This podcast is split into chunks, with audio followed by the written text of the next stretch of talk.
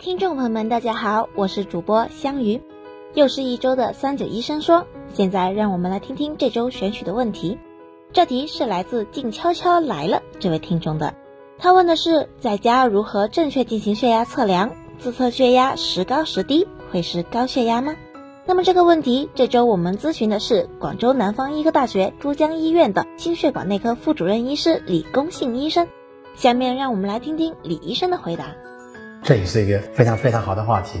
我们很多高血压的朋友呢，都会问到这些方面的问题。这个血压计现在非常便宜。那首先，这个血压计适不适合在家量血压？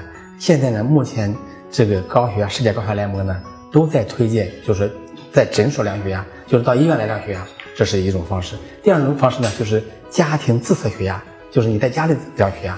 那在家量血压呢？一般来讲呢，我首先保证血压计你要定期检测，这血压计的量测的准确性是好的。或者你到医院来跟医生量血压去对照之后，发现你的血压计呢跟这个医院量血压呢是一样的，好，这时候就说这血压计是符合标准的。那什么时候量好呢？一般来讲呢，固定时间去量，早上起床或者晚上睡觉的时候，这两个时间段是固定的，大家是不变的。那我还是不是早上醒来就量血压呢？这时候呢是应该去洗手间之后，然后呢一个自然状况。如果说你平常的测量血压都是平常的测量血压，按照一样的方式去测量，每天呢测量两次。如果说是你记录的血压这两个次血压呢，如果说对一个初发的高血压的患者，如果血压有波动的话呢，你可以适当的增加，中午再增加一次。那我们也经常看到一些高血压的朋友，经常每一天两分三分钟多次。半小时量一次这种做法呢，我们医生呢是不太推荐的，因为这种过度的量血压呢会引起你的神经的紧张，时间长了之后呢会出现焦虑状况，这种呢是非常非常不好的。如果血压有波动的，经常是呢有时候血压高，有时候血压不高，那时候怎么办呢？那时候到医院去做一个动态血压测定，像备一个小盒子，然后呢可以设定。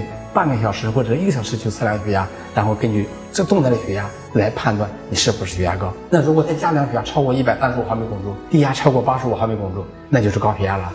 那就说你自己在家量血压呢，要比在医院量血压呢，你的数值要稍微低一点，因为你在家里面消除了这种紧张的状况。家庭自测血压诊断高血压的标准呢，跟在医院量血压是不一样的。